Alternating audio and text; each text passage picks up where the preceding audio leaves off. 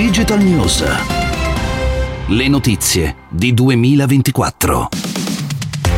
Bentornati, iniziamo una nuova settimana di Digital News. Oggi è il giorno di esordio della conferenza di primavera di Apple la Worldwide Developer Conference in cui Apple annuncia aggiornamenti e novità software, sostanzialmente normalmente pochi o nessun prodotto hardware, ma quest'anno eh, molti siti specializzati, soprattutto quelli specializzati nel mondo Apple, fanno notare che la società ha chiuso l'Apple Store online, c'è una eh, frase mm, che alcuni interpretano in vari modi eh, fondamentalmente c'è scritto notizie in aggiornamento e mm, scrive ci saranno novità dopo l'evento e secondo alcuni le novità saranno hardware. Noi andiamo in onda, cioè andiamo online poco prima dell'evento, quindi ne parleremo nella puntata di domani.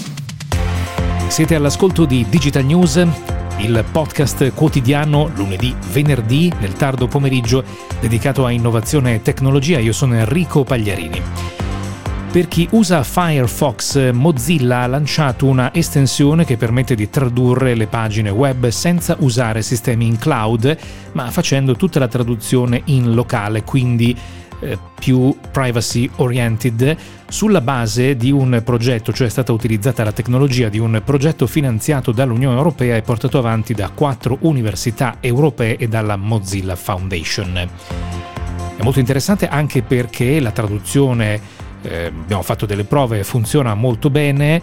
Eh, Firefox Translations può tradurre attualmente dallo spagnolo, inglese, estone, tedesco, ceco, bulgaro, norvegese, portoghese e anche l'italiano.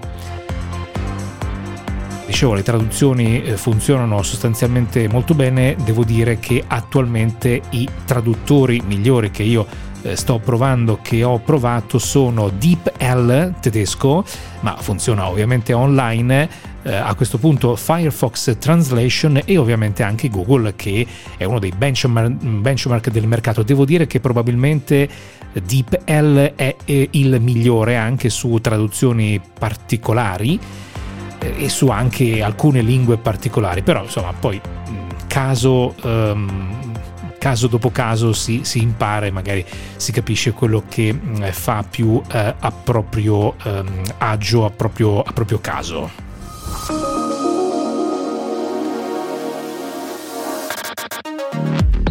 Dunque vi segnalo quattro finanziamenti, mm, sono diciamo in queste ultime ore abbiamo visto molti annunci di finanziamenti a start-up, vi segnalo ovviamente i più eh, importanti a livello eh, globale, iniziando dall'Europa e iniziando dal settore fintech. Trade Republic, una piattaforma di risparmio attiva in Europa, nata in Germania, licenza bancaria in Germania, ha annunciato altri 250 milioni di euro di finanziamenti.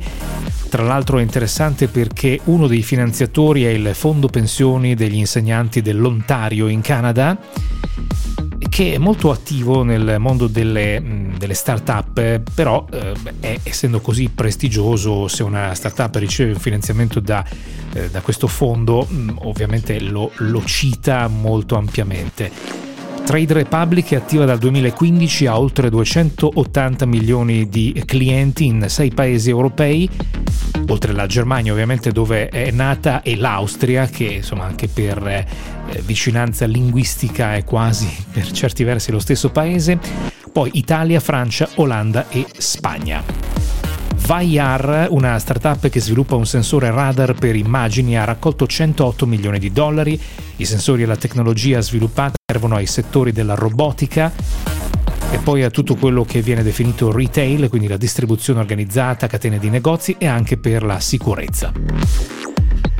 L'australiana Go One, uno dei tanti player EduTech, eh, quindi che eh, utilizzano la tecnologia per fare educazione, formazione, insegnamenti, ha raccolto 100 milioni di dollari. Go One è specializzata in corsi di formazione per aziende e ovviamente i dipendenti di queste aziende. Stesso finanziamento, 100 milioni di dollari per l'israeliana Perimeter 81, specializzata in cyber security.